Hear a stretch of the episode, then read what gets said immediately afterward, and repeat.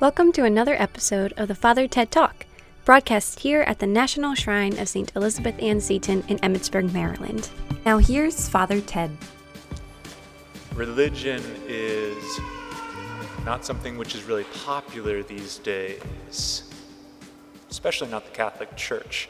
And I say this because of a ongoing trend which is true everywhere in the Western Hemisphere, basically. The fastest growing religious group in the West are the nuns. And I don't mean religious sister nuns with habits and veils. I'm referring to nuns as in none of the above. Because there are more people in the West who identify, or rather, who refuse to identify as belonging to any religious group than there are Roman Catholics. They say that they're not Muslim, they're not Buddhist, they're not Jewish, they're not Catholic, they're not Christian. None. And it was just three years ago that this group of nuns surpassed in America Roman Catholics. The younger the demographic, the higher the percentage identify as nuns. So it's worth today considering why do we belong to the Catholic Church? Why do we profess our faith in one holy Catholic apostolic faith? One of the most important reasons for which the Catholic Church is fundamental to our faith comes up in today's gospel, where Jesus Christ told his 12 apostles, He who accepts you accepts me, and he who accepts me accepts the one who sent me. Notice how Jesus identifies himself with his apostles. He's not saying, well, they should listen to you because I told them, but he's saying, if they say they don't want anything to do with you, they're also rejecting me. The connection between Jesus and his apostles is so tight that they're mystically identified. What they say is as good as if Jesus Christ himself were saying it. And if you reject what Jesus Christ is saying, you are rejecting Jesus Christ. Now, the authority that these 12 apostles had, it was initially just endowed in those 12 men 2,000 years ago. But it didn't end with them. It's not as if, well, those 12 men had a very special relationship with Jesus, and then after that, we're all kind of equal. No. So even Saint, Saint Irenaeus back in the second century noticed that there's this unbroken line of succession to the apostles, if you will. Like the apostles ordained other people, we call them bishops, to take their place and continue teaching in Jesus' name, continue passing on that authority.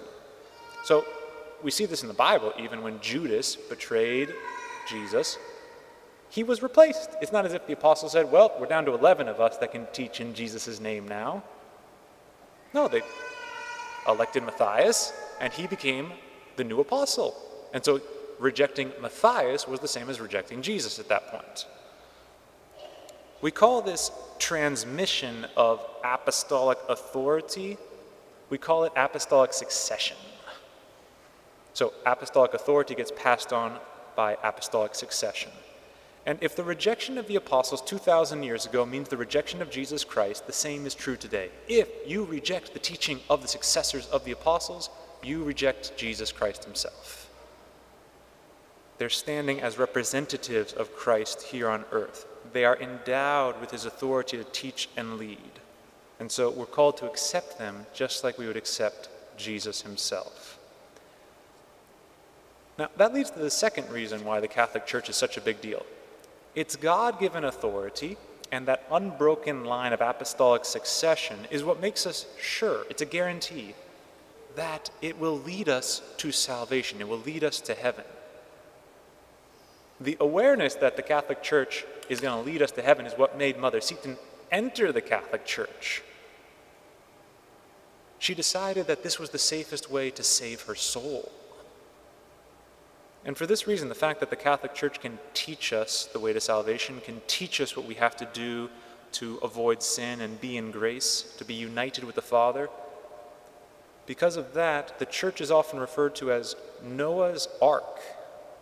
You know, we all know the story from the Bible, right? Where the animals were on the face of the earth, and then a big flood was coming, and so they get on board the boat, and they're saved. They don't perish, they don't drown because they're on the boat. And that same thing is true of us. We avoid dying in our sins because we get on Noah's Ark, the Catholic Church. It's also called Peter's bark, the boat, the boat of Peter. So the church is kind of like a vehicle that's going to get us somewhere that we all want to go. It's going to bring us to our heavenly homeland. And if you want to go somewhere, it makes sense to get in a vehicle.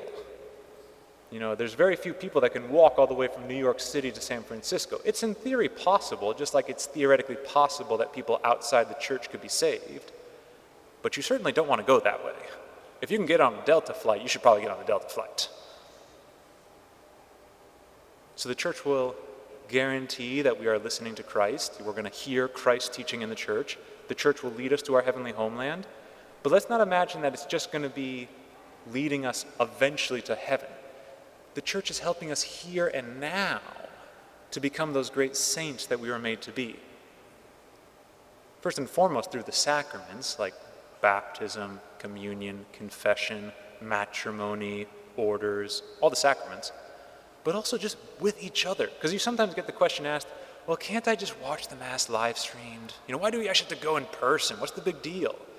It's kind of the same thing. To understand why it's so important that we have each other, as well as the good Lord, I find it helpful to think about these, these monstrous trees in my home state of California. In California, we've got some of the biggest trees in the world, sequoias and redwoods. There's one sequoia which is particularly famous because it's such a wide base that they actually cut a hole through the base of the tree and you can drive your car through it. And these are ginormous, extremely tall. Now you might think, okay, in order to be that tall, they have to have really humongous root system. And it's true, they have lots of roots, just like a skyscraper, right? Skyscraper is really tall, but it's also got foundations that are deep into the ground. But the sequoia's roots don't go deep. It's not as if you've got a lone sequoia and it's got really deep roots. Rather, the sequoia has its root system intermingle with other sequoia trees' root systems. And so they're mutually holding each other up. So that if there's one sequoia that starts to tip, it's going to be held in place by the other sequoia's roots. So if you cut all the sequoia trees around one sequoia tree, that one sequoia tree is going to go down in the next serious windstorm. And that's something similar to what happens in the Catholic Church. We are supporting each other, we are building each other up, we are dependent upon each other.